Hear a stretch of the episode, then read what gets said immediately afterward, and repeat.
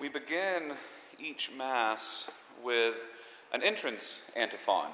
It's normally taken from the Psalms, and on Sundays we sing it, the choir sings it, and for weekdays, Father typically recites it uh, before Mass begins. And these, these entrance antiphons, all the antiphons of the Mass, are beautiful and they're integral parts of the liturgy. And the entrance antiphon in particular is there to focus our minds and our hearts on what it is that the church is calling to our attention in this liturgy, in today's Mass. And the entrance antiphon for today is from Psalm 31 In you, O Lord, I put my trust. Let me never be put to shame. Release me from the snare they have hidden for me, for you indeed are my refuge. This is a beautiful prayer that the church puts on our lips this morning, asking God for help, asking God for his help.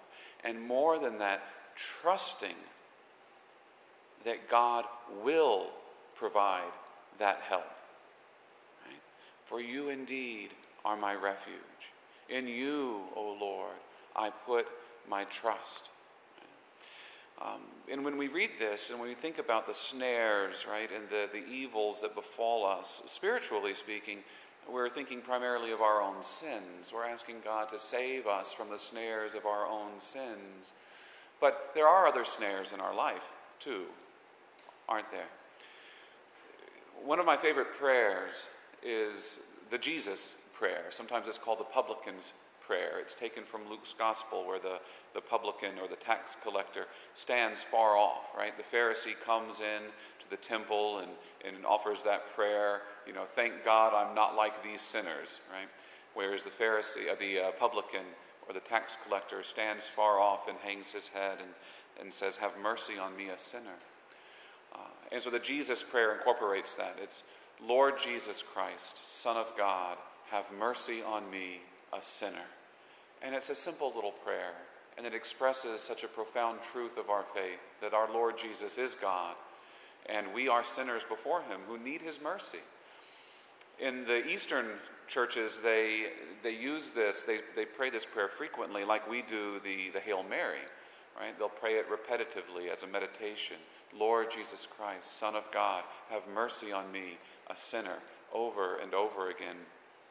And it's always been an important uh, prayer for me and something that I can return to um, anytime I need to uh, reconnect with these important truths of, of who God is and who I am before Him.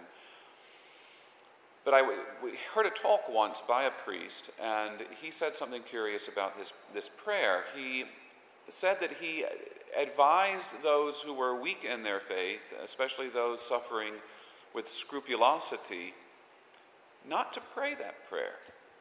Not to pray that prayer. And that struck me as very curious, right? Why wouldn't, why wouldn't you want them to pray that beautiful prayer? Uh, but thinking about it, I think I know what he was meaning. When we pray to God for mercy over and over again, when we repeat that prayer the way that they do in the Eastern churches over and over, Lord have mercy, Lord have mercy, Lord have mercy, Lord have mercy. If we think of God's mercy as only God's forgiveness, as only God's forgiveness.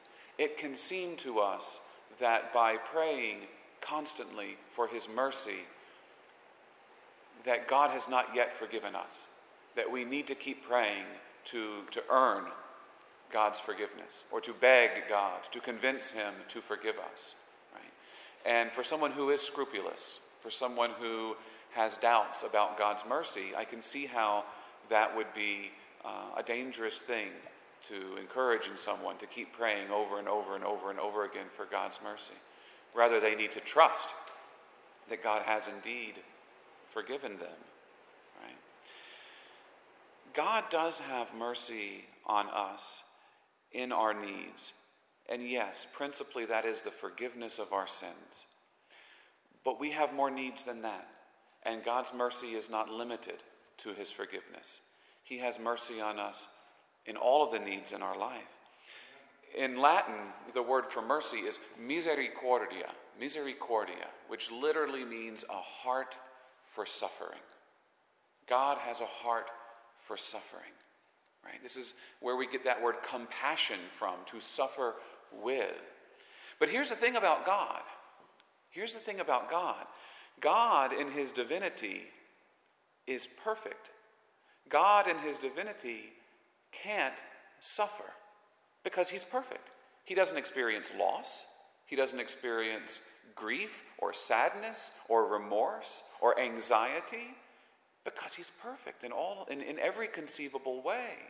So, you know, and this is something that we, we get wrong sometimes when we think that by our sins we cause God pain or that we're, we're harming God somehow um, or causing God uh, grief by our sins, right? God isn't diminished by our sins.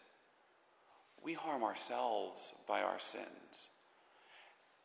And that's how they affect God because God loves us and He doesn't want to see us come to harm. And it's this great love of God that causes Him to suffer for us. How does that happen, right? God can't suffer in His divinity. But God so loves us that He sent His only Son into the world to suffer and die for us. So, in his humanity now, God knows pain. In his humanity, God knows grief. In his humanity, God knows what it is to suffer. God has a heart for suffering. He has compassion. He has been moved by his love. When you love someone and you see them suffering, you suffer with them. You can't help but suffer with them. Not because you are feeling their pain, right? Their pain is their pain. It doesn't literally cause you to feel their pain, but you're moved by your love for this person to want to share in their pain. That's what compassion is. And so God was moved by his love for us to do that same thing for us, to have compassion for us and to share in our pain and suffering. So he knows our needs. He knows our suffering and He hears our cries for help and He answers them. Whether that's, Lord, forgive me my sins, He always answers that one. He always answers that one. Lord, forgive me my sins. Or whether it's, Lord, give me the strength to endure this trial. That's a prayer for mercy. That's a prayer for help. Lord, give me the wisdom to know what to say to this person. That's a prayer for mercy. Lord, heal, heal me of this illness. Heal my spouse of this illness. That's a prayer for mercy. Lord, guide over, watch and protect my children. That's a prayer for mercy. Whatever our needs are in this life, God hears those and He answers them. Sometimes He answers them in unexpected ways. Our first reading today from, from Genesis, you have, you know, poor Joseph. Poor Joseph gets kidnapped by his brothers. He gets thrown into a cistern. He's having a bad day, you know. And I'm thinking of Joseph in that cistern, how miserable he must have felt, must have felt, right? To be kidnapped and, and, and treated in such a way by his own family members, those who ought to, by rights, love him the best. Love him the best, to be betrayed by his brothers, thrown into this pit. And then we get to the end of our reading, and he's sold into slavery. Now, I'm sure from his perspective in that moment, that was just one more thing that added to his suffering to be sold into slavery, to have a value placed on his life 20 pieces of silver. Is that all I'm worth? Right? But God heard his prayer. God, even in this moment, was having mercy on, on Joseph because through this act of, of selling him into slavery, God was setting into motion the events that would cause Joseph to rise to a position of great power. And not just a position of power, but then to be able to use that power and influence to save countless lives. To save countless lives. Our psalm today, Psalm 105, when the Lord called down a famine on the land and ruined the crop that sustained them, he sent a man before them, Joseph, sold as a slave even in this moment, God was having mercy on Joseph, mercy on all of these people that he would in the future be able to help and be able to be an instrument then of God's mercy. So God hears our prayers. He sends His help upon us, sometimes in unexpected ways. And this is where that trust comes into play. Right? That trust that's expressed in our opening antiphon. In you, O Lord, I put my trust. Let me never be put to shame. Release me from the snare they have hidden for me, for you indeed are my refuge.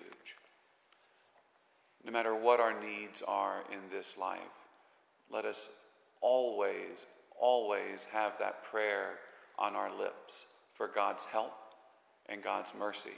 And let us always put our trust in Him.